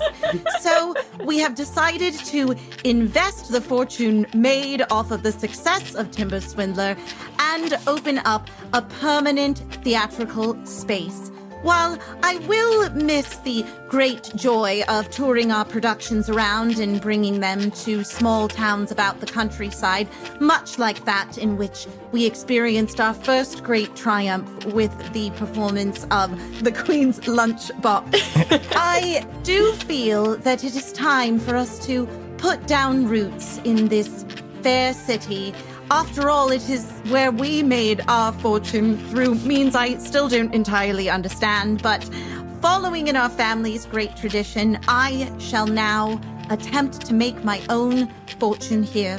My investments have paid off quite well, and as you know, my partnership with Nelly has truly been one in which I am very glad that I invested myself by offering my hand in marriage so as to gain access to my dowry. I am delighted to report that I still have many, many suitors, men and women alike, who are now impressed not only by my great fortune, which is very much my own at this point, since it is all money that I have made by investing the money that was promised to me in marriage that I effectively used as a startup, and it's becoming rather posh in London to expand one's horizons when it comes to what the exact nature of a marriage entails. So I am glad to report that I've brought no scandal to this family and have only been seen as an upstanding member of society who ought to be admired. And you will be doubly proud of your son, Ignatius, who it is rumored they are actually creating theater awards around simply to recognize his brilliance. I do so hope that I shall be able to visit our small town sometime soon and celebrate these great successes with you in person. Yours sincerely, your daughter, Georgina Flintstone hyphen Lockhart. Excellent. All right, so this is going to be a letter to Georgina and Nelly. And this will be around the same time that Georgina sends a letter to her parents a few years later.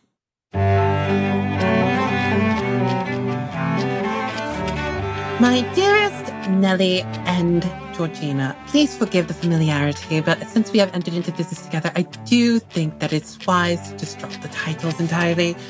I just want to congratulate you on your newest theater. I can't wait for me and my husband Magnus to visit.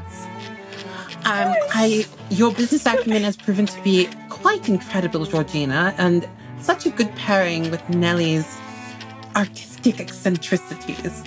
I see now, and although I've not said it since, that Nelly made the correct choice in breaking off our engagement. And I hope that we have a great deal of years ahead of us in our partnership and friendship. Magnus has taken to racing horses with our lovely stable hand slash driver, whom you have all met and admire, we know. He has recently decided to marry Jarvis, our butler, and um, we have seen fit to include them on a little bit of our profits from our business arrangement to see that what they can do with it as we have become quite fond of them and their assets. So we gave them some of ours. anyway, I hope your brother is doing well. I know that he has expanded his horizons in London and that his relationship with your parents has gotten much better. Um, I will say that in a little bit of gossip, on a little news from the town, that Tabitha has actually run away with one Lord Gilliam. It appears that that rumor that I spread a few years ago was not un, not untrue, even though I thought it was. It's the scandal of the town. Rumor is that they've gone to London. Who knows? Maybe they'll appear at your theatre company. After all, Tabitha is greatly talented in acting and little else. But it'll be nice to know that if she does run there, that she'll be an employee of mine. Or at least that's what we're going to tell her, right? I hope so. A little bit of fast doesn't hurt anyone, right? anyway, yours truly, Imogene Galloway. Galloway uh, Fitzgerald. Galloway Fitzgerald. Uh, I um, would- I could Oh, go. Or you, do you want to go? Uh, Yeah, I got I got a, a quick one. I think. Me too. uh, I sent a letter to um, Imogene from a, a trip I make off to Paris. Mhm. And I actually I actually send uh, two things: a, a letter to Imogene that just says, uh, "Was thinking of you today. Brought you a little gift." Oh. And you you look and it's just a letter. There's like no package. Uh, and on the back of the card it says, "Look outside." and you see a delivery uh, of a small package to Christopher Hunter, and he opens it up, and it, it is like the shortest shorts you've ever seen. My dearest husband knows me so well. It's a gift for both of us. Just XO XO XO Gossip Girl. Obsessed. Obsessed. Perfect wedding, gi- perfect gift, perfect match. Everything's great. Nelly? Oh yes, I um uh Nelly will send a letter to Daddy Flintstone. Um this is several years after all of those events around the same time. And it says My dearest father, I hope life is treating you well. Um I just wanted to update you that I'm no longer a dependent as I'm making quite a bit of money on my own as a very successful playwright, director, post production coordinator, um, and stylist. Um, and I also do music on the side. Um, I know it's been a while since we've last spoken and seen each other, but I do extend an invitation for you to come out to my next play, which is, of course, The Phoenix and the Antelope. Um, it's very promising, and I do hope you will accept the invitation and come out to see it. Um, and I also wanted to say that I do hope that you find it in your heart to forgive me for being um, rather difficult growing up after mother died. Um, I think that it took a while for me to process my emotions and my feelings, and I do know that I was quite a bit sour. Um, and I do hope you can forgive me and that we might be able to have a relationship someday. Um, please write back. Yours truly, Nelly. And uh, finally, we'll get a letter from Ignatius. Yes, I, I would like to write a letter to my my brother, Magnus. Dearest brother, I I want you to know that although it's taken me some time to realize it, I I appreciate what you've always tried to do for me as we grew up together and even into our young adulthood. What I often ridiculed you and made fun of you for being so straight laced and uptight. You were trying to take care and look out for both of our well beings, and you always saw more in me than I even saw in myself. When my parents left me in the care of your family, I had a chip on my shoulder that perhaps I was not worth taking with them. And you never saw that. You only saw the worth that was in me. And now I am able to share that with the rest of the world through my craft and art of acting. And I'm so glad that you have, a- have been able to find happiness in your own life as well. Your, your good lady wife is very lucky to have such a fine and upstanding gentleman for a husband. I spent so much time longing after the family that I lost that I never was able to truly appreciate the family that I had all along. And I want you to know that I love you deeply and truly. P.S. Uh, the current production we are working on, The War of the Dogs and Pies, has quite a lot of sword play. And I worry that perhaps uh, it is not as accurate to the battlefield as it should be. should you ever have cause to come to London town, uh, I'm sure that we could see to it that you could consult on the production and perhaps add your bit of uh, technique and precision to what is otherwise, uh, well, uh, quite fanciful work. My darling, we are to London. Oh, oh, truly? Truly. I've been meaning to go. Yeah, let's, let's, Yes. let's, let's. I tire this town and its petty gossip. Let's go get more gossip from the big city. But real quick, one last look, one last look at Christopher Christopher Hunter. Yes, yeah, yeah. We bring him. We bring him. Before we leave the world of Habershire, there is one last letter. You see in a hut some years later, uh, Christopher Hunter in a little uh, in a little uh, cabin shared with the butler Jarvis on the estate of the Galloway Fitzgeralds. You see Christopher Hunter penning a letter uh, by candlelight.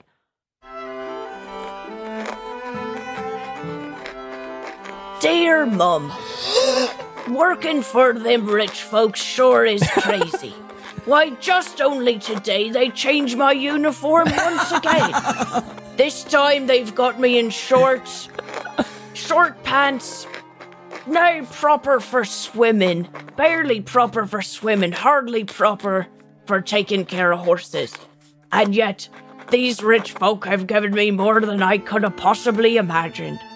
And me husband Jarvis has supported me every step of the way. Hope this letter finds you in good health and long warm skirts or something. My knees sure are. your your loving son, Christopher. Yay! And with that, we end our story. His parents know he's a snack. They know it. Yeah, yeah. This is a good game. Sometimes Yes. you aim for Austen and you land on Moliere, and we'll we'll take it.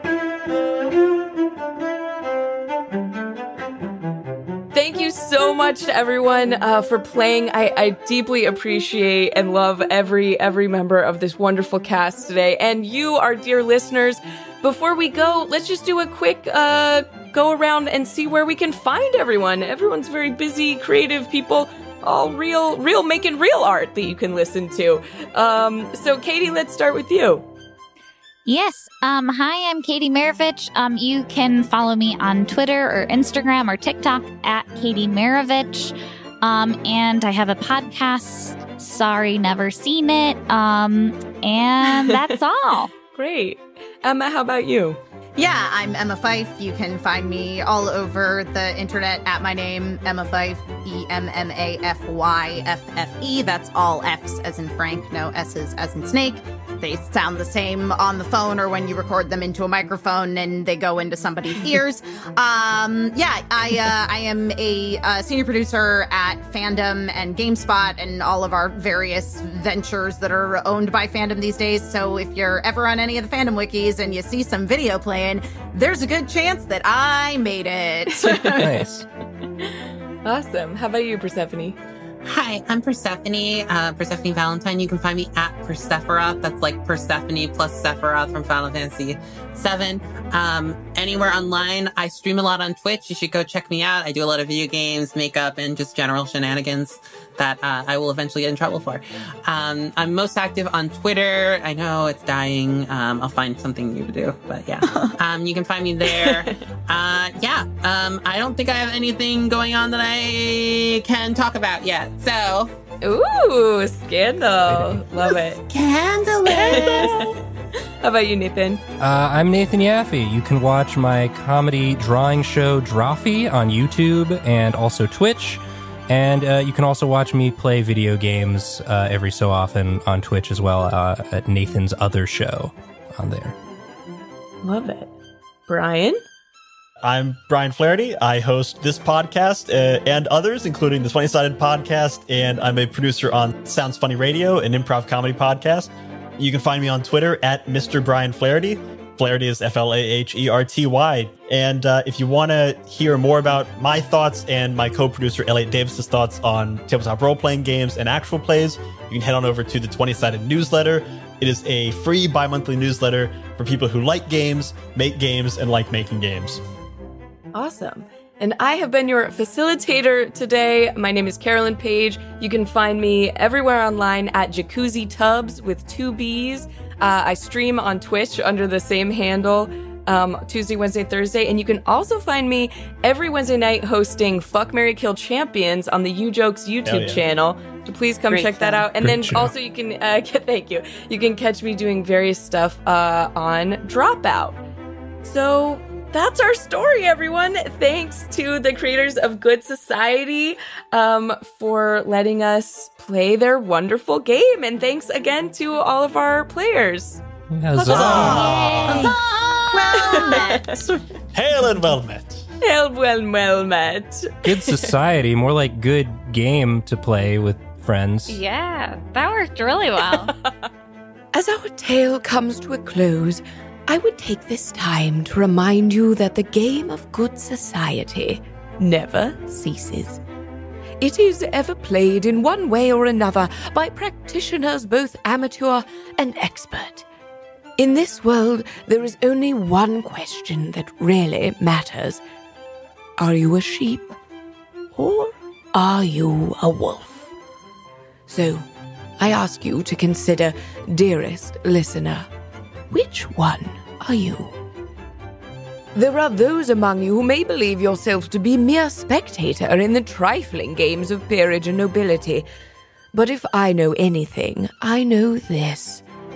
We will all take our turn, for the wheel of the ton will only stop turning when reputation ceases to be currency, and when love and scandal are no longer such inextricable bedfellows. I suspect this game's comforting cadence will continue for a very, very long time. Ta for now.